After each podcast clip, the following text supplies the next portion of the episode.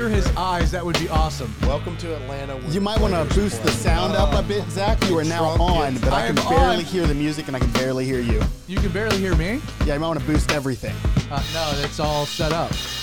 And nothing's changed. All Are right, we then I'm good? going to boost it on my end. Are we good? Do a barrel Now we are. All right, all right. All Hey, right. welcome. welcome. We were just talking about the mugshot of Donald Trump that will be coming out tomorrow, and how like he needs to get like a, a "Make America Great Again" tattoo, like Post Malone, you know, just under his eye. Like, like even Chris Rock's like, you want to make the guy Tupac.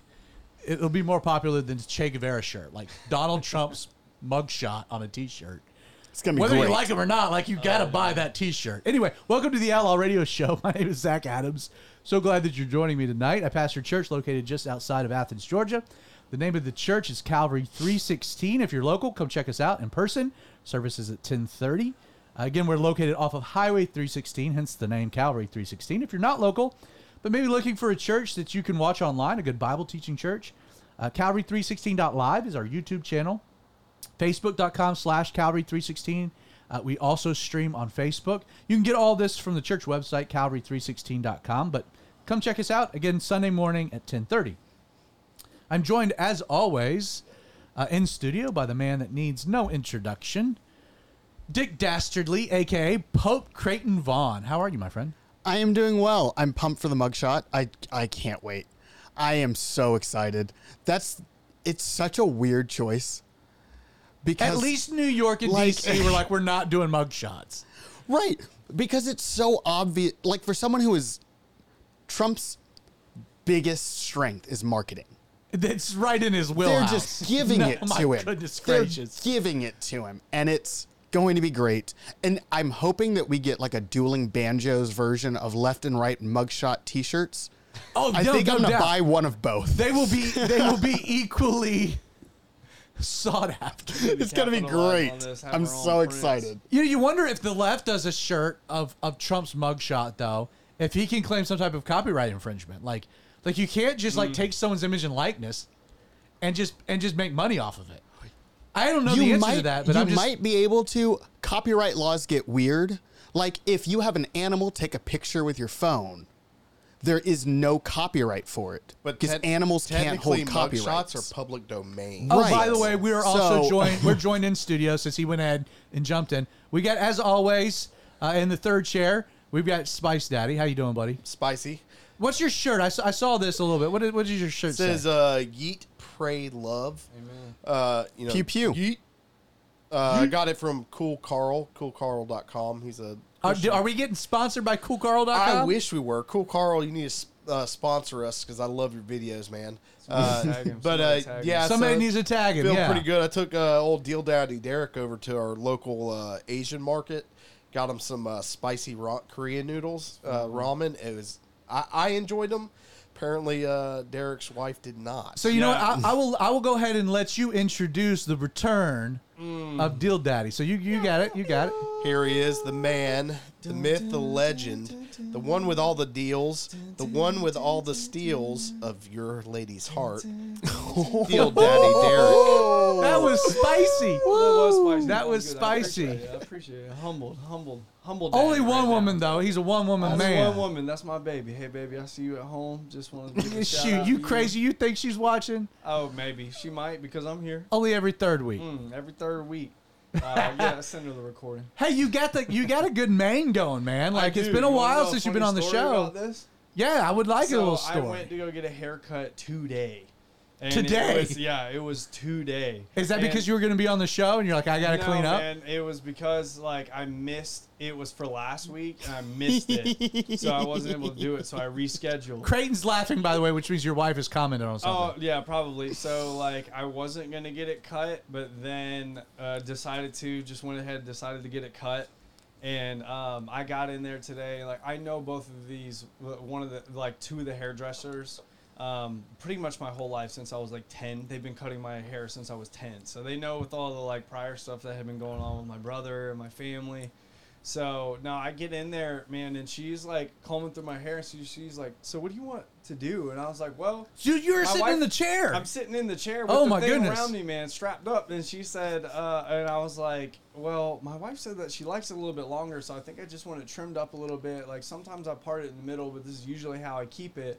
And she was like, "Honestly, it's at the perfect length." And she was like, "This is it's growing out and it's kind of flipping out a little bit enough, and it's like it's got thicker all around." so did she like kind of trim it up a little bit, give it a little? Nothing. Nothing. The other lady came in and they were both looking at. She was like, "What do you think? What do you think about?" They're both like measuring my hair, like pulling it out in different spots and like all this stuff.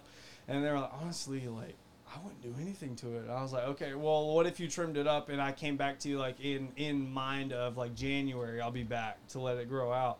She's was like, honestly, I just leave it how it is. So I was like, are you Dude, sure? that's And I like- was like, okay, That's like going to a plastic surgeon and getting turned away. hundred Be percent. like, I can't mess with this perfection. 100%. So no, it was it was super fun. It was super cool. I was like, "Are you serious?" Like I, I was like, I, I was like, I didn't want to waste your time. Like and, and be like, can I give you something? She was like, "You go home." With that So perfect was like- mane. yeah, I was like, You okay, lion well, cub, baby. There you go. cub. enjoying You it. So lion- was my little story deal daddy day lion that cub. happened today. So No, that's great. Well, uh, hey, listen, I know this is your first time back on. You've gone through some stuff the last month. Uh, we've we've we've told the audience. Yeah, People have been 100%. praying for you. Nah, man, I'm super thankful for everyone who's reached out to our family. Like, it has been an overwhelming abundance of the Lord just working through other people to bless us and to be there for us, whether it was financially or just words of encouragement. Like, we're so thankful to everybody through this time. Like, it's, uh, yeah, obviously, you know, That's the. Lord gives and the Lord takes, and Yeah. you know, we're all His to begin with. So I'm just thankful for everyone who did play a part in all this season. So No, totally. Well, I, hey man, we love you and we've been praying for you and glad you're here, man. Tonight, Yeah, this is great. I'm happy to be here. It's refreshing. I'm, I'm thankful to be back tonight. So, Creighton, at some point you were giggling. So, have we gotten some online feedback? We do. And I don't know if she was talking to uh, Spice Daddy or Deal Daddy. We do have a comment from one Kelly who says, Watch yourself. Oh, I, she could be referring to me for all I know. She I- probably I- could I be. said Probably no was. details. Who said- knows who she's I said referring no to. details, nothing. If it was to the spice, I just said, hey, it was too spicy. I didn't say anything else. So, Watch yourself. We, we got a Watch shot across yourself. the bow. I let you out tonight. Be careful. We also have a uh, comment from one Miss Ann, friend of the show. Hi, Miss Ann. She says, Good evening, young men. She means the three of us. I don't think she's counting you, Zach. Hello. Listen, I, I accept that. I accept that. I'm 40. You I'm are 40. all of 40. I'm a You're man. young compared to Moses. I'm a, uh, yeah, you no doubt. Amen. In fact, I was at Moses' age when he killed the Egyptian. Yeah. Oh, yeah, you are. Yeah, you yeah, know, pretty much. this is the age that Moses was when he, when he slaughtered the Egyptian. And I'll bring failed. because I just watched hard. this past week. The Prince of Egypt. Prince of the Egypt is classic. dude. It was so good. Classic. I was like, man, seeing that, like, it helped me really visualize the whole story. And I was like, Derek I know comes this is a little dramatic, but I was like, no, this is awesome, dude. I was tearing Is that, up. and is that streaming on? Is that streaming on? Yeah, where'd you watch Yeah. it? Um, I had to get back to you on that. I don't really. remember. PureFlix.com. It might have been HBO Max or Peacock. I can't remember. I we should be surprised if it was sponsored by one of the two. Yeah, really I mean, we're throwing out all kinds of plugs here Dude, for free. today. Good grief. Anyway, so uh glad you're here. Yeah. Excited about that. Miss Ann, love you. Hadn't talked to you in a while. Uh, it'd be great to to connect. In fact, you know it'd be great. I'm gonna I'm gonna throw this out. Maybe she's still watching. She can reach out. I would love Miss Ann. I would love to have you on the Outlaw Radio Show and share your story because you have an equally powerful story of of the miraculous power of God, something that brought us together and connected us. So, uh, Pope Creighton at gmail.com. Uh, Pope Creighton at gmail.com. Reach out to Creighton, and uh, Creighton will try to schedule it. Would love to have you on the show. You guys cool to have? Yeah, we'll have absolutely. Miss Ann. Super cool. Absolutely. I would love to see Miss Ann. I haven't seen her in a while. Spice Daddy's like, I don't know this woman. I, I don't, but she she says hi every week, She's so a I'm, I'm okay with fan. that. She's a, yeah, I'm- I'm- Absolutely. sign Friend her, of the show. Sign her up. All right, so um, before we get to, in fact, like there's a whole lot of things that have converged.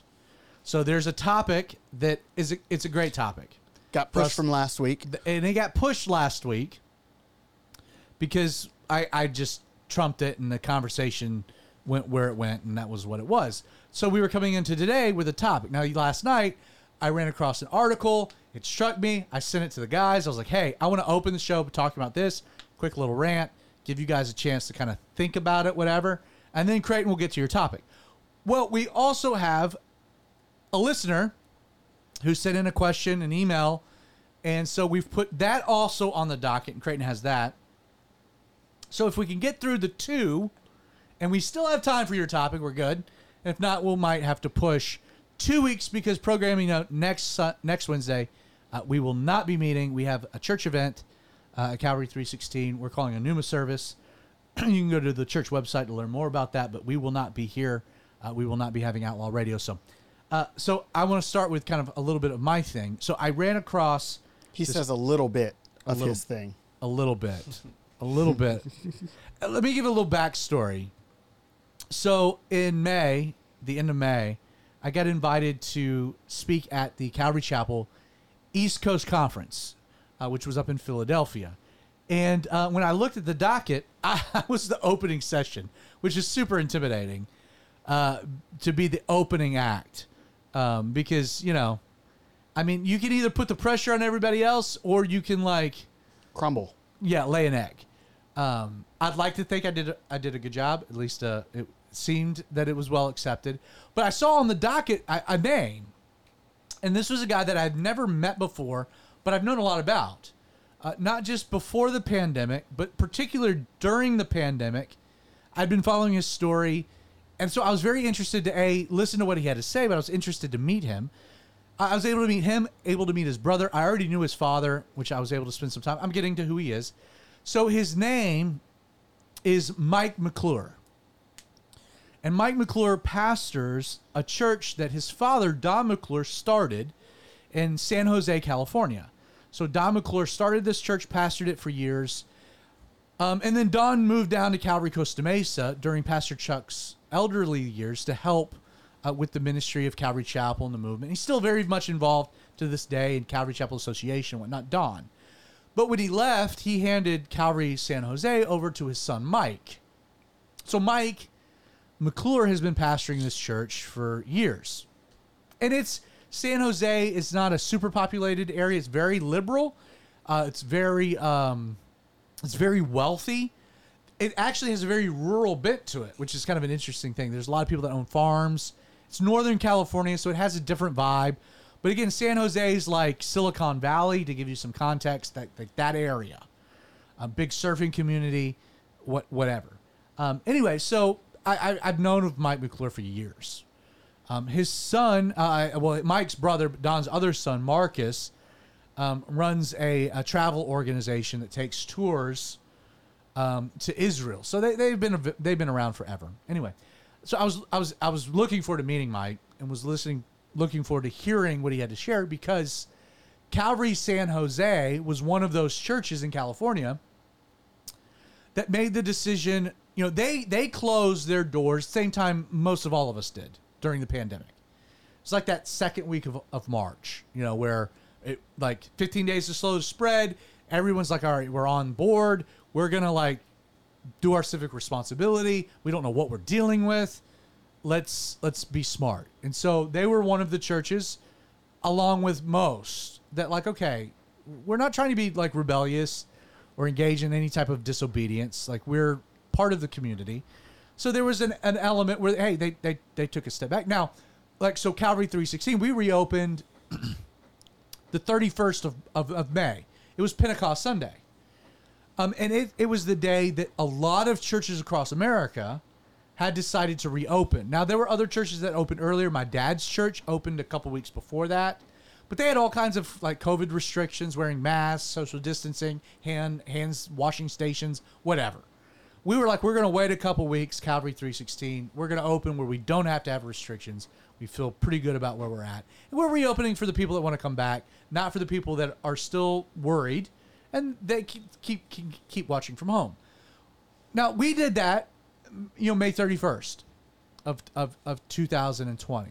Uh, you know how many um uh like like it created no problem for us, right?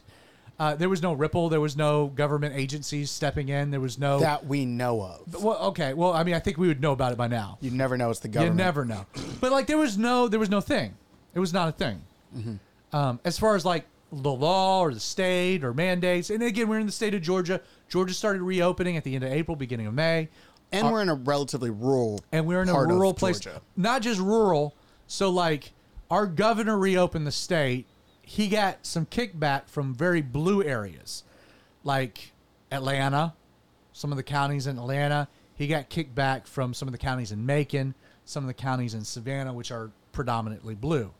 Where we are, while we're c- still considered metro Atlanta, we are in a very, like Creighton said, rural county, but our county happens to be very, very red.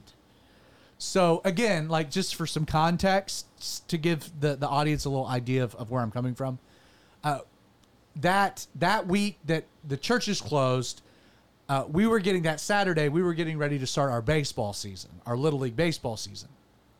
In fact, Thursday, I had gone after our our practice uh, to a pizza joint with two of my assistant coaches to talk about our opening day roster.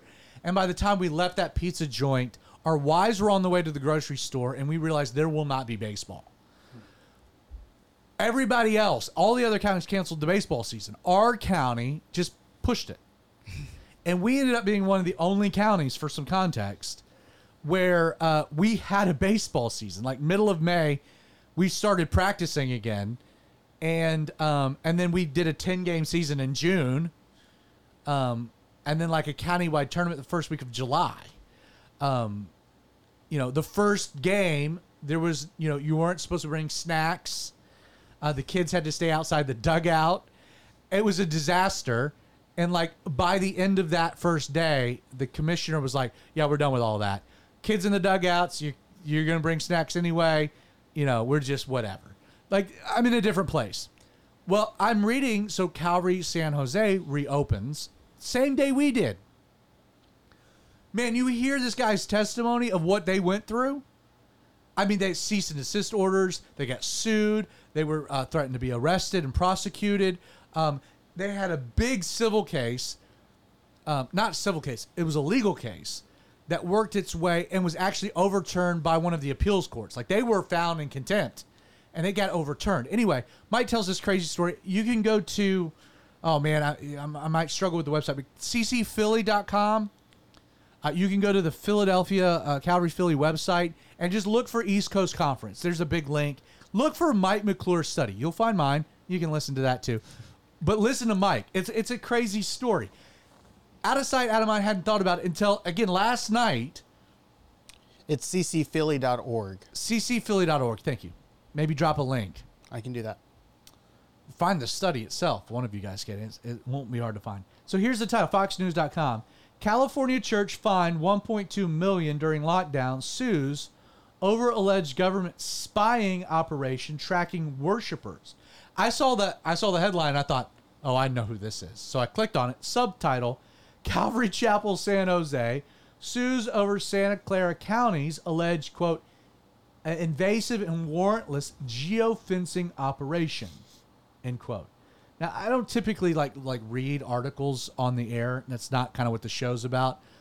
But if you guys will indulge me if you guys will indulge me i, I want to read the article because this is crazy. Now you guys have had like before i read the article initial thoughts because y'all have read it right spice Yes. daddy Oh, 100%. spice daddy your first initial thoughts to the article before i read it to the Am- audience Am I back in communist China again? right Yeah, crazy I was like, dude, this is just part. Sorry, go ahead. No, I was just gonna say like everything that they're talking about is stuff that I had to deal with on a daily daily basis, more or less in, in communist China, and and it, that's that's what's. It's hard being an American and a Christian at the same time, because what am I? I I'm called as an American. I'm called to defend the Constitution, and this is obviously a, a an attack on the Constitution of the U.S. And and but uh, as a Christian, I'm I'm and that's not to- hyperbole like Right. that's not an over exaggeration Right, and as a Christian, I'm called to obey the government. So, I it it it it, it becomes a like where where do I sit on this? And after living in a commun like communists are evil. We'll get to that. Okay, That- but that's that- your that- initial that's- reaction. That's, my initial reaction. uh, Deal Daddy, you got the article. You read through it, I think Yeah. twice, right? My my initial reaction was like, this is just step one.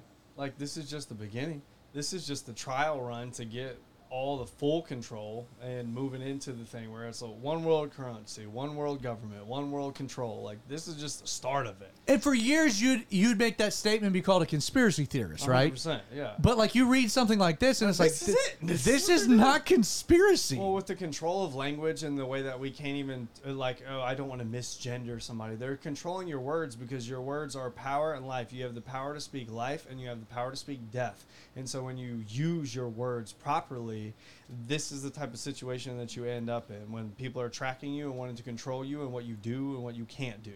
That's just all part of it. So this is just this is step one point A.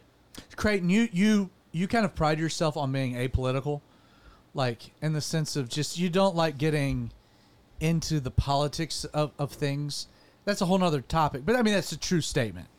Um, I think pride myself might be a bit strong. I'm I'm just I'm not bothered as much.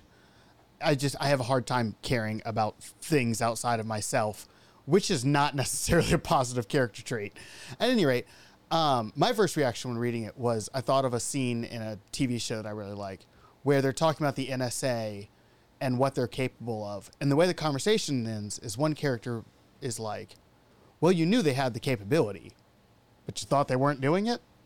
Right. And it's like that's like I was reading it and I was like, oh yeah. I mean, like it never occurred to me that they were doing this, but when I actually think about it, it's like, oh yeah, they've had the the capability for this probably for a while. Well, the justification, the doing entire ju- the like first time. what made this all legal was the Patriot Act, Right. You know, because after, after September in 2001.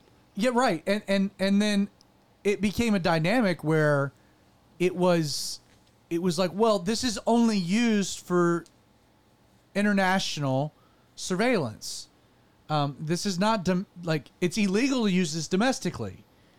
And then Edward Snowden blew the whistle, Right. and it was like, no, no, no, no, no. Like, it goes back. You don't think they're using it here? Like, they have the capability. And you don't You- think they're using it? And this is what gets scary, right? Right. Because this is unequivocally domestic. So I'm going to read the article. That was enough of a, of a tease. Exclusive: A California church ordered to pay 1.2 million in fines for violating COVID-19 lockdown measures. Filed a federal lawsuit Tuesday alleging the local government unconstitutionally spied and tracked Christian worshippers through secretive, quote, geofencing using congregant cell phone data. Now, I should be clear. Calvary San Jose has been sued, they've been prosecuted. They've had to be on the defensive for three years. This is not a defensive maneuver. This is a church saying, hey, we now have to go on the offensive. This is them suing the, the, the county, okay? Which I think is an important qualification. This is not the church being sued. This is the church suing after learning things in discovery, thinking we have a, a moral, ethical responsibility to address this. Which you hear Mike talk about this, you're like, he's such a humble guy. He did not ask for this. And he suffered through it but like he's really embraced the reality of like okay this is never what i would have envisioned god's call for me to be but i am here And that was the East Coast Pastors Conference yes this and by, year. and by the way his church doubled in size in three months good for him. when they opened up and they stood up against it people flocked out hmm, so awesome. Calvary Chapel San Jose and Pastor Mike McClure accused Santa Clara County and the Colorado based data company SafeGraph of embarking, quote, on an invasive and warrantless geofencing operation to track residents, end quote, unbeknownst to the public, according to the lawsuit filed by Advocates for Faith and Freedom. The defendants are accused of using geofencing, a location based tool used by the government to track individuals through their cell phone data around Calvary San Jose's property so they could see when and where worshipers were on the premise. This operation took place, quote, over a year with seemingly no oversight boundaries or limitations, meaning the defendants could track churchgoers in the sanctuary, prayer room, or bathroom, the complaint says. This type of invas- expansive geofencing operation is not only an invasive, an invasion of privacy, but represents a terrifying precedent if allowed to go unaddressed. As it stands, the defendants are effectively arguing that, as long as they call it research, any level of government can target and spy on any individual or group at any time for any duration, and if they so choose, they can wield the collection data against said individuals or groups who oppose their orders. This is not just un American, it is downright Orwellian. Um, and this is without warrant. I mean, this is tracking without warrants. 100%. This is a constitutional violation. It's in the terms of service. reached for comment Tuesday about the lawsuit, Santa Clara County referred Fox News Digital to its prior comments in March.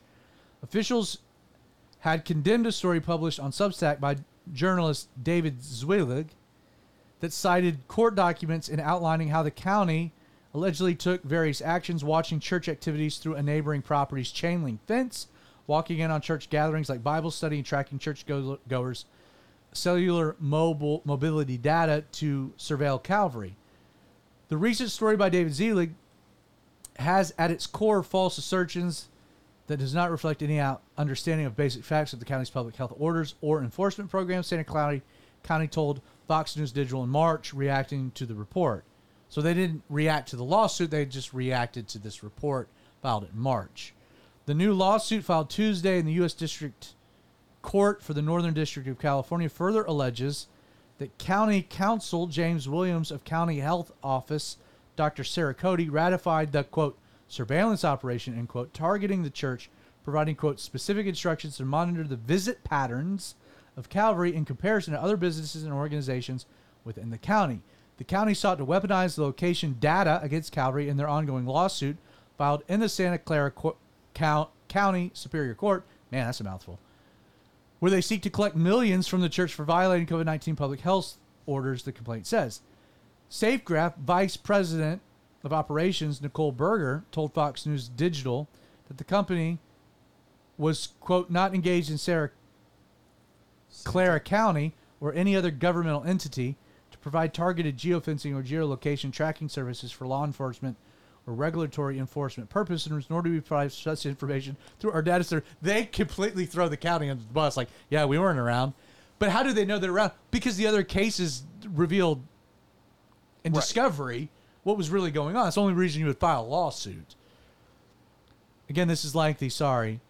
While many data companies do sell sensitive information about individual people, which should scare you, including precise movement records, SafeGraph is not one of them, Berger said in an email. SafeGraph does not collect or provide information about individual people, not even pseudonyms or device level cell phone location data.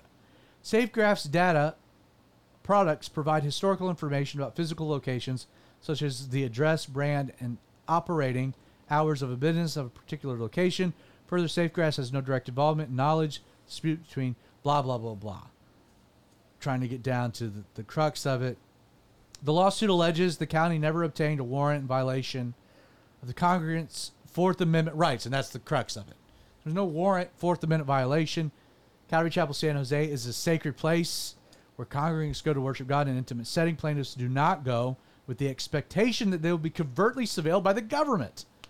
The lawsuit also alleges First Amendment violations, arguing the geofencing operation was not neutral and generally applicable because not all businesses and entities were subject to surveillance. People of faith should never have to worry about the government spying on them in a place of worship. We're standing up for the for peoples of all faith around the county who have, been and continue to be targeted by the government. The invasion of privacy and target violations of the Fourth Amendment of the U.S. Constitution represents a terrifying precedent if allowed to go unaddressed. It's time to hold Santa Clara County accountable for violating the rights of Calvary Chapel members. Our church respects the right and privacy of all of our members, Luke McClure added. We're not just standing up for the rights of our church family, we're standing up for the rights of religious people across the country. Crazy. I mean, I mean again, so so let me let me try to summarize. You want me to summarize what the case is about, or Creighton? You you want to? You're kind of like techie in that sense. Yeah. Um. What do you want me to? I can. I mean, what we're essentially talking about is this also comes from the same episode of the show that I was talking about earlier. It's global clarity, which, if you don't know, if you remember, it's in the second Batman movie with Christian Bale? I think where he where uh, the black guy who played God, I can't remember his name right now, shows Christian Morgan Bale. Freeman? Morgan Yeah, Freeman Morgan- that's- shows Christian Bale. This, Morgan you know, Freeman plays God in most of his movies. Yeah, few. He's great. He's a great God. I'll tell you what. Um, Isn't he God in the uh, the Noah knockoff? He's Yeah, Bruce he is. Almighty Bruce and Almighty. It's, uh, Okay, follow yeah, up right. Evan Almighty. Right. At any rate, what they're doing is they are not technically hacking, but they're tracking phones to find out when you were or were not at church to see if they were breaking the the congregant rules that we had during COVID. Am I? Mm-hmm. No, so Correct? So like, okay, let's let's go even go broader than that. Again, you should understand, and this is not to be paranoia or whatever. Anything and everything you do on this device, or everywhere you go with this device, every bit of data, every bit of information, every keystroke, every eye glance. In fact, I'm just going to add Yeah. real fast. It's also the things you don't do because they can they're tracking they can track you so much with your phone because we carry them as much as we do. Okay, I'll give you an example. that they can track what you don't do with your phone. Give you an example. Here you go. Hey Siri, look up Creighton Vaughn. Spinning. Why is it spinning? Because it was listening. How is it listening? Because it's always listening. Always. That that's that's the reality. Like understand that. It's your your phone is always listening. That makes me feel good because somebody actually listens to me. Oh my goodness gracious. Spice Daddy. Hey, give me a call, bro. Give me a call. Yeah. I'll listen. If you feel that lonely, hit me up, brother. give me a call, dude. Look at that face. Look at that face. He's so proud of himself. She's always there for me. Hey, Google. hey Siri, your you're my day? girlfriend. Oh. So my right. Yeah, it just it just started talking to me. Like, have you ever have you ever found yourself? My wife and I do. We'll be talking about something, and then you'll go to Facebook, and immediately you get ads for that very Oh, thing. 100%. I'll think it. I won't even have to say it, and it pops up. How Dude, does that work? I don't even Because know. you're Don't not even wearing know. enough tinfoil on your Oh head. my, Right. I need it. Give me a suit. Chainmail. so so like and this is this is not a conspiracy thing like i'm just letting you know that this is a spy device now there's a lot of great things about it but every bit of your information and, and guess what you sign it away and if you weren't willing to sign away you wouldn't have it like it's the disclosures it's the stuff that we click on because we have to that quote unquote gives these companies or the apps that we use or whatever the right of being able to track things. So so what ends up being alleged in the lawsuit. So Calvary San Jose had gotten sued and prosecuted because they weren't adhering to COVID mandates. Well, they won all of that, but now they're countersuing on how they were able to, in court, demonstrate their understanding that they were in violation of COVID protocols. and the way that they were doing it, it was geofencing, which means that they were tracking location data of the individual cell phones of the people of the church to the point that they knew when they came to the property, they knew when someone came into the building, they knew when they were in the sanctuary, they knew when they went to the bathroom, they knew exactly where they were, how many people they were around, around and they did all of this without a warrant. So I think that is the other uh, crux of the issue, is that it's not just that the tech company was doing this, but it's that their government was doing Well, this. it was that the government was Using the partnering tech with a company. private company to right. do this. Which is so there's a difference between like I give Google a ridiculous amount of information because we all give Google a ridiculous. There's amount not of a way information. around it. There's no way for me to stop it. You can you can use Um, DuckDuckGo, and by the way, they collect all your data too. Of course they do. All of the VPNs do. That's how they get Um, money, by the way. Yes, they sell your data. What's interesting is the um, is the amendment that they are suing over. It's the Fourth Amendment, which is search and seizure. Right. It's it's unlawful searching. Right. And if they are willing to unlawfully search, they will also be un- willing to unlawfully seize. Correct. Like if they're willing to break the, the amendment, they're willing to break all of the amendments. They're willing to do anything. And this is When it really comes down it's to it, surveillance. it's surveillance that then becomes more. So the way Every the- time. So the way that the way that our government is structured to work is okay. The cops, the feds, somebody they suspect th- they they have suspicion that someone's doing something illegally domestically. So you're a United States citizen, and they are suspicious that Dill Daddy Derek is engaged in some type of unlawful activity. Now, Market fish. I mean, what? what? what? Right. So in order for them, in order for them to surveil Derek physically, they have to go to a judge and present enough evidence to justify like hey, we can't nail him on a crime, but we do have enough evidence to warrant that's why we get the word warrant an investigation that would require these particular measures. So there's a check and balance, right? So you have, you know, a, a judge saying, okay, you have enough. I will grant the warrant. You can go surveil. But what was happening, that was not taking place. The government wasn't going to a judge to get permission to surveil. They were using a private company that has disclosure that they can do it because you signed some waiver. So they're tracking your data anyway. And the government's like, well, you've gotten permission, so we just want your we would want you to pass it along to us. And now that's a problem. And that is what they're suing over, which is to me insane. I I, I, again where, where are we gonna go with this? I just give Mike McClure a lot of credit. Um, you know, he could be done with the battle. Like he could have he, he already won their churches flourished. He could have wiped his hands of the situation, just moved on. But in Discovery, at least the way that I perceive how this um, unplayed, they get alarming insight into some things that are happening against their own congregation.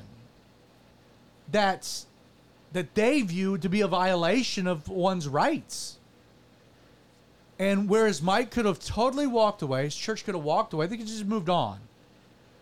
They felt for the, the benefit of not just their church or Christianity, but just religious freedom in general, and freedom in general. that they needed to pursue a lawsuit to establish some precedent that this is unacceptable and can never happen again. Which to me, if, if we want to, if we do want to get political, you know, the one thing that, that just irks me the most about about the particular election cycle on the Republican side, because there's no election side cycle on the Democrat side, is how few people are talking about literally like what we're going to do to make sure the violations of our freedoms that occurred during a COVID pandemic never happen again. If you've been a fan of the show for any length of period, just the one I'll point out and the one I'll stand on is no person should ever be in a hospital without a personal advocate present at all times. Ever. This should never happen. Ever again. I don't care what takes place, it should be incumbent upon the hospital to ensure that an individual, a family member, a friend can be. I man, I didn't tell you this, Creighton. I, I had I had breakfast the other day with a fellow pastor. Wanted to hear my story. We were chit chatting. Lives in my neighborhood. Told me about his dad dying in 2020. And you know what? His dad went to the hospital, and he never got to see him again. Oh, that's a travesty. He never got to say goodbye. His dad was there for two weeks, dying on his own. No one could go in, no one could comfort him, no one could pray for him. At some point, a nurse brought in an iPad, so like FaceTime, but he was already gone. Oh, Like just that should never like if we have any any rights but no one does you hear anybody talking about that? Not at all. That, that that to me is like again, I've got I've got bones to pick. But man, I just I just I, I wanted to bring the audience's awareness that man, this stuff is still going on. Still going on. And I just I really do admire a guy like Mike. Calvary Chapel San Jose. They're part of our, our church family, extended church family and just you know they could they could have easily wiped their hands just moved on but they've chosen to, to just kind of you know get into the the muck the mire and, and try to try to do something good i think that's commendable any final thoughts about that before we get to the, the email that we received I'm good. I mean, You guys good? towards revelation, man. They're It all is, no. be in control to in the end, so we can fight it for as long as we want, and we should. But it's gonna end up being that way. come Lord Jesus, come. You know. Yeah, amen. Mm. I will say, I will say, this is I I do think the interesting thing. Like let let's say like this something like this happens again. Um, you know what you have to tell your congregation? Hey, we're like okay, we're not Calvary three sixteen will never close again. Yeah, I don't mean Yeah. to sound so feudalistic either about Yeah. it. It- Like, no, We, will never we'll never close again. I I, I learned some things. Uh, I say I won't say never again. I could Ebola. We might take a step back. Like, but Fifty percent death rate with don't. treatment. But it's like, but I- but I'm not going to believe anything that anybody tells me from Yeah. the, the It's media hard to. or the CDC. You've lost credibility. Uh, the World Health Organization could care less what you say. There, there's an agenda. I'm not going to be played anymore. And I'm the guy that almost died. Like I'm the guy. Like Yeah. if, if anybody that could be paranoid and go to an extreme, it would be me justifiably. I was never that from the beginning, and I went down. And I'm still not that. Yeah, and Derek, I don't think that you sounded feudalistic. Um, I agree. We're going to lose the fight. Well, I think We have to keep fighting. I think it goes back to We our have to keep fighting. I mean, and, and it's kind of hard when you talk to non-Americans about this kind of stuff. Like, I don't think they quite understand, or some of them do, but like the freedom we have, like freedom is so precious Mm. that it's not worth giving up freedom for security. Yeah. you know a what I mean? Benjamin Franklin quote that I know like Give half me of. liberty or give me death. Right. Yeah. And and I, I think that's so ingrained in most Americans that I don't think like the people that are that are doing this kind of stuff, they're gonna they're gonna push and draw that push that line as far as they can go.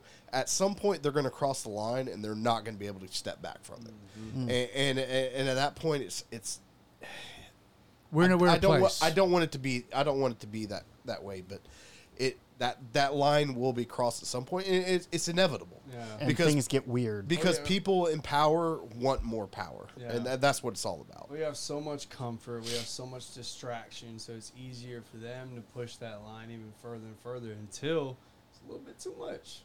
So So, I think we can move on. We had an email sent in we do, we do have to Pope email. Creighton at gmail.com. Creighton, you want to read the email in its entirety? And then uh, we can spend some time talking about it. I sure can. All right. You Um, got that paper right in front of you. That paper. yeah, I have it printed out like we're in the '90s.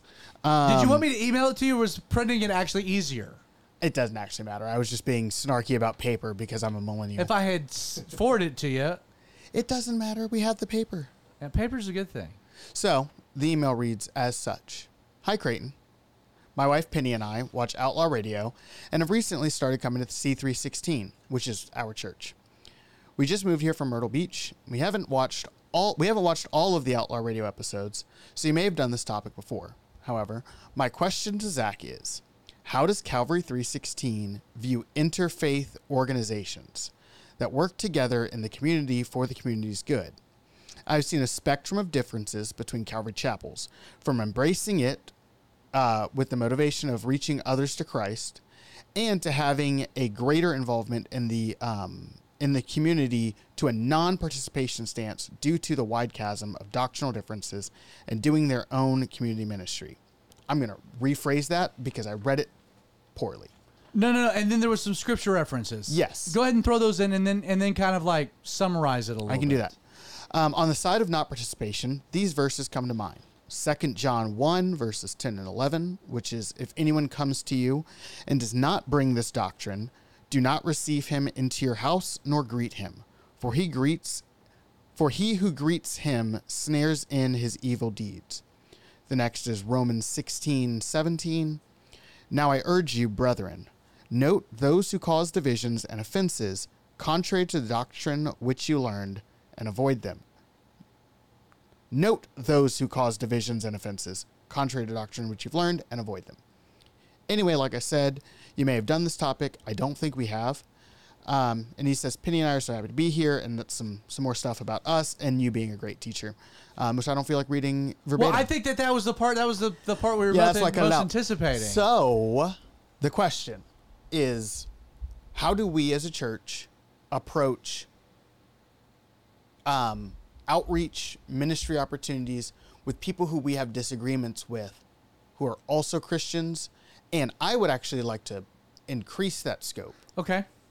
to people who are either non-Christians or a-religious or peop things that are not religious. Because I think that those two things go hand in hand in terms of doing outreach and things with groups who are non-Christians as well as doing outreach and things with people who are Christians who we have disagreements with because that the spectrum of Christians that I disagree with go from we are almost exactly the same in our beliefs to I don't actually think you're a Christian, but you are claiming to be. Okay, so Do you know what I mean by that No, no, spectrum? no. I do. I do. I think this is a great question. We've never done this topic. Yeah, I think it's a great one. That makes I- sense because it's kind of like yeah, you're either right in line with what the Bible says or you're not. Like is that part of it is kind of black and white. So to me, to me, there's a, a broader topic that has to be addressed. Um, that I think sets a framework to, to answer the question, Okay. and that is what is what is the job of the church. So again, if the, if if we've bought into this more seeker friendly understanding, more modern presentation, um, that the ch- you know church for the unbeliever, church is is a platform for outreach and evangelism, that the church has been given the Great Commission. Well, then the topic w- w- would necessitate then certain answers accordingly to me, I think I think you have to go back because I don't think that that's a, an appropriate understanding of the purpose of the church. I think a biblical understanding of the purpose of the church is that the church is fundamental for the equipping of Christians to fulfill the Great Commission. Again, the Great Commission is given by Jesus at the ascension before uh, the Holy Spirit's poured out, before the church is actually instituted. So Jesus gave the Great Commission to individuals.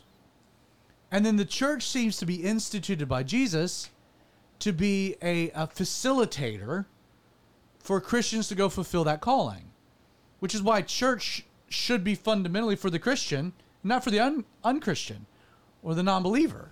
That church is for believers to equip them, to encourage them, to uh, develop them. It's, it's, it's church for a believer which is why, in my opinion, that the majority of the church finances accordingly. You look at the book of Acts. You know, they, they, they took up the offering all, all equally and they distributed it to those in need. And what in the church context? You go through the, the book of Acts, you examine the early church. Any type of benevolence dynamic always existed within what context? The church. It was never for unbelievers, it was never for the outside. Like the funds of the church were designed for the church not to reach people outside of the church, but to take care of people in the church. Which I think is the primary function that the church is supposed to be Christian centric. It is supposed to be internally focused, knowing that each individual has to be outwardly focused. So it's this beautiful thing. The church is focused on equipping believers who are focused on reaching unbelievers. The problem is when the church gets focused on reaching unbelievers, Christians end up taking a step back and no longer doing what they've been called to do. Because why? Well, I'm going to give money to the church to do what I've been called to do anyway. It's a it's a cop out. I can give money to the church so they can go out and fulfill the great commission I've been called to do, Which means that I don't have to. which means I don't have to. Mm-hmm. Because guess what? I give plenty to the church. I give. I so give much. plenty for those people to do what I've been called to do, but I would rather pay them so I don't have to do it. It's completely inverted. It's backwards. It's the And- same way that I see yard work. there you go. But it, but it, but again, I think I think that, that that is important to the topic, because the topic is how do you deal with interfaith ministries. Um. To me, it's very simple, and again, the, the question was asked within the context of Calvary three so I can speak to that. But that does establish how I think every church should handle it. Um, I am v- like I am very much a proponent of funding things our people are involved in. So, for example, if there's somebody in our church that's involved in some type of outreach organization within our community, but they're they're part of our church, but they're fulfilling the Great Commission utilizing this particular nonprofit or whatever. Dude, I'm like, heck yeah. Like, I want to support you in that Sweet, sounds good. because you're part of our family. Like, I'm, I'm equipping saints for the ministry. If, if there's anything I can do to help equip you to go do that, that's awesome. Same with missionaries. Like Kenny and Nikki Snipes, who we support, they're part of our church. Like, we are supporting them in, in outreach because they're part of our church. Like, like it's internal that goes out. Um, now, would I give money to an organization that, let's say, was doing good things within our community, but I had no personal connect? Let's say it was a cold call. Hey, we're doing this FCA thing at a local high school. We, we could use some funds. Um, can you support us? Um, if, if there was nobody in our church involved, I probably wouldn't. right, that would go that would go into the maybe category at best.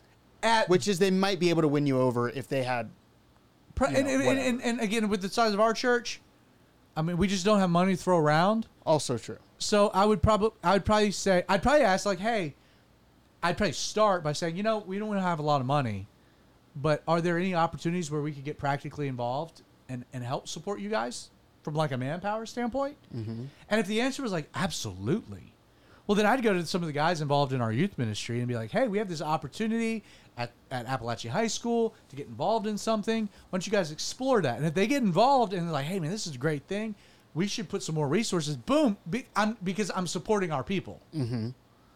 Like, there's that kind of a framework. But generally speaking, um, our support is is is is manifesting through individuals. Now, now let me give you like another step to that. Um, I've had somebody come up to me before and say, "Hey, uh, my sister is going on this mission trip, right? And I'd love to, I'd love to like, you know, she's trying to raise some money. Is there anything our church could do?" Now that's like one step beyond removed from what I'm talking about, but there's still the connection to the church body. So it's like, hey, if you think that this is worth supporting, I'm going to support you in supporting them. Right. You're It's- one you're one Kevin Bacon away. But it's mm-hmm. still it's still within the framework. No, we all got the six degrees of Kevin Bacon. We all got I your wasn't reference. certain. I was just Can, I was can quiet I throw out about a it. wild card? So uh, you throw out a wild card, but I just want to make sure, like, wh- if, is what I'm saying does that does that make sense? Have Yeah, yeah, yeah. of like an internal perspective, Mm-hmm. and then that kind of dictates. I was involved, by the way, as a youth pastor. I, I spent ten years at Calvary Chapel Stone Mountain, but I spent eight years at least running a nonprofit Mm-hmm. called the Georgia Community Learning Center, uh, it's the CLC, the It was Bible class, Bible class in public schools. and we were running Bible classes in public schools that were that were for credit. And I, I mean, I had to raise money for it. Um, there were very few churches, by the way, that would just give you money I without can believe knowing it. you. Um, but Calvary Chapel Stone Mountain supported it, and people within the church supported. it. Why? Because I was the one running it. Mm-hmm. And so there's that there's that framework, um, which I think is significant. So again, to answer the question, for me, it's it's like you you you you don't even have to have the conversation about like what do they believe. Does their beliefs line up with our beliefs? Like you don't even have to get into all of that if your framework is our job is to support our people doing evangelism. So if this is something our people are doing, I, I don't have to, I don't really have to worry at that point about doctrine and the beliefs. Um, I, I would say maybe the, the only outlier, but it still fits within the context. I got invited several years ago, Jessica and I got invited by a neighbor to go to a uh, pregnancy relief thing. I remember that. Yeah. Uh, they do they do a lot of work um, in our county, um, ministering to pregnant women, trying to convince them to not have an abortion. But It's the- like pregnancy crisis. it's a pre- that's exactly what it is, a pregnancy crisis center. And uh, and so we got invited to the gala. She had bought a table and invited us to come. Now there was no obligation to give any money, just to come. And uh, and the guy that spoke is a guy named Ryan Bomberger, who we've actually had on the Outlaw Radio Show. Uh, really enjoy his ministry. Um, our church ended up making a donation, but why? It made a donation because I went to something, I saw something, I was the connecting point to that thing, and then I come back and like, this is something we should throw a few dollars to. But again, it's not like a cold call. I, I took the time to go to hear what was going on to investigate it and it was like you know this is this that's probably the most out outside example i can give I, I think you hit on that wild card. I was. I was Oh, so that's that- kind of sort of it's like it's, it's where in the Bible it tells us to to support the widows and orphans. Like, w- how does that fit into that? And you kind of just answered that. Well, and I'll give you an even more practical example. Um, uh, literally that way, about 50 paces, is a house of a widow. 50 paces. You're, you're laughing like, what are we, Old English? Seriously, what are the Pirates of the Caribbean? 50 paces. Starboard. A half pace of the sun. Uh, my neighbor is a widow, and uh, and I. There are like I'll never forget. I, this a couple years ago, I was out mowing the yard, a front yard, and I see my neighbor out there with a broom running down the front stoop, just swinging it in the air, and she's in her 80s. And it's like I stop the lawnmower, I go running over. She's gotten into the garage. I'm like, "What are you doing?" And she goes, "Well, there was a wasp nest." And I was uh, right above the door, front door, and I was trying to get rid of it. And the, the bees kind of, she had gotten stung three or four times. Oh my good golly! And, and I looked at her, and I, re- she's a, a believer, godly Christian. Her, her, her, her son is a pastor. I said, I said, and I'm not going to use your name, but I said, I said, please don't ever do that again. She goes, well, why not? I said, I said, Jesus didn't give us many commands, but he did say take care of widows and orphans, and you're a widow next door to me. At some point, I'm going to be in heaven and stand before Jesus to give an account for you. I don't need this replayed because you didn't ask me to come over and deal with it. I was like, you need to let me know. I will come up and deal. So I did. I br- I got some cans of spray and I I went all around her yard and made sure Can I you got all- imagine Jesus looking at you? Zachary Grant Adams, Bro, why it- did you not help that 80 year old with her wasps? Well, I'll tell you what's been great though is like so so she's taking me up on it, and so with certain things I'll go over and and, and watch, and you know she she had some she had a woodpecker that was messing with her. She was like, "How do you get rid of a woodpecker?" I was like, "I have no idea." Shoot it. So I googled it. You know, that's that is an option, but, there, but there's several other That's options. a very illegal. illegal option. Uh, Probably. But basically, but basically, with a woodpecker, w- a woodpecker is a sign that you have termites or a bug infestation. Mm-hmm. So I'm like, hey, this might be a problem that's bigger than the woodpecker, and the woodpecker is actually doing you a favor, letting you know you have a problem. Mm. And so, got her connection. She called a, a, an exterminator. They came out. They're like, you've got squirrels, you've got rot damage, you've got a lot of problems.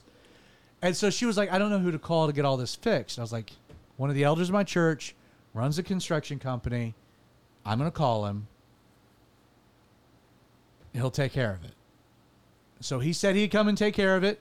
And like a week later, I asked her, hey, any, any movement? She's like, he hadn't called me back. I was like, you got to be kidding me. I will make a phone call. I was like, you did not call her back. Oh, I totally forgot. I was like, you can't do that. Widows and orphans, this is a command. All got taken care of. You know, got totally taken care of. I'm with you. Like there is, but here's the deal. Let me give you an example. We've had it. We've had an example or, or a situation where someone is like, "Hey, this is what my neighbor's going through. She's a widow. Her yard's out of control. She got all this overgrowth. The HOA's on her. She's just she's struggling, and I would love to go help her, but I, I'm just limited in, in in the time that I have. Could I get some help, some manpower? Yeah, Let's Easy. do, let's do this. We've done that. Got a group of guys go over, chainsaws, clean it all up, and like good to go. And and if the church spends a few dollars to do it, who cares? Because now we're supporting a neighbor, loving their neighbor as themselves. So to me, that's where I always come back. Like if I can empower our people to do ministry, that's that's what I'm looking for. You know, do we send money as Samaritan's Purse? No. I don't know anyone there. Do I? Do we send money to the Red Cross? No, I don't know anyone there. If we had somebody come into our church that was involved in something, and they're like, "Hey, would you be interested in supporting it?" What would I be supporting? Them, the person, right? So I, I think that that. Do you think that answers the question? Is that any any follow ups to that? Um, I've got one. Okay. um, that is that is more that might not actually be a part of this conversation at all. But it is Great lead in, by the way. Um, like at the youth group, we've done things like um, Harvest, the Harvest Crusade. We took a bunch of kids to. Um, many years ago, we took Yeah, a bunch okay, of kids yeah, yeah, for to. sure. Uh, all I can remember is it's a, it was a concert. What was it called? Winter Jam, Winterfest. Mm, yeah, it's like One of those two. weird- We've done those kinds of things like with our youth group. Um, and generally, every summer we do a Calvary Chapel specific conference. Yeah. But once in a blue moon, we will do what is technically an interfaith conference or just a, a public conference that is Christian based. Um, and I don't have any problem with that, even though they are technically not necessarily believe the same things we do. But, but and I- at least the, okay, let me answer. Let, but let me let me apply that to the concept. yeah, Why would we go participate in something like that? because we're taking our kids. Because we're taking our kids. This is this is like we're not supporting that thing, but we're wanting to expose our kids to that thing. Yeah, that's a, that's a good. You know what was one of the main motivators to starting the, the Deep South Calvary Chapel Youth Conference? Is when I was in high school for a couple years, we went to Acquire the Fire, I remember. I've which was like a Acquire the big Christian conference thing, and it was nonsense. I think we went for two years, and but it was like you you were craving to take your kids someplace, and it provided like a good thing, but it was like they're not really what we're wanting to do. They had some awesome musicians and bands come through. and then they would, but they would they, they would augment it with like some just then they'd get your hyper phone, hyper yeah, spiritual nonsense. They get your phone number and not stop calling you for like three years straight. You have a oh, background story then. I Yeah, I do. Yeah, I know. so not fun. But but but but it was like we we came out of that where one of the I think it was the second year I was a youth pastor. We had a conversation where it was like you know, like there's such a benefit in taking our kids to something like that, having something like that. The problem is is is that. How cool would it be if we had something like that that we knew was solid? and that's what led us to like well let's let's see if we can create our own thing which now becomes the youth conference so you have 30 or 40 different churches bringing 450 kids to it now it's been mm-hmm. going on for next year will be the 20th year you know but you went to acquire the fire because it was you wanted to expose your kids to things mm-hmm. and even though you exposed your kids to some things that like you didn't really feel like were, was great you were able to go back home and have conversations about that. So in, in, the, in the in the grand scheme of things, you it's would still call a that benefit almost like vaccinating them. You Still a can benefit. Expose them to it and in a controlled environment. in a controlled environment. So uh, I think that's a great question. We've never had that topic, and Tom, you know, I, I hope that that at least gave some clarity to um, kind of at least Calvary 316's position um, as as I see it and articulate it on behalf of the rest of the elders. So Absolutely. And uh, Tom, if you watch this before Sunday, please introduce yourself to me because I'm I'm not sure who you are because Mm. I'm terrible with names and faces. If we have met before, I apologize. I'm pretty sure from my vantage point, they're sitting on the left near the bay doors. Pretty sure. That describes half of our sanctuary. Okay, duly noted. Uh, hey, can you explain real quick? You pulled out an old school t-shirt, t-shirt tonight.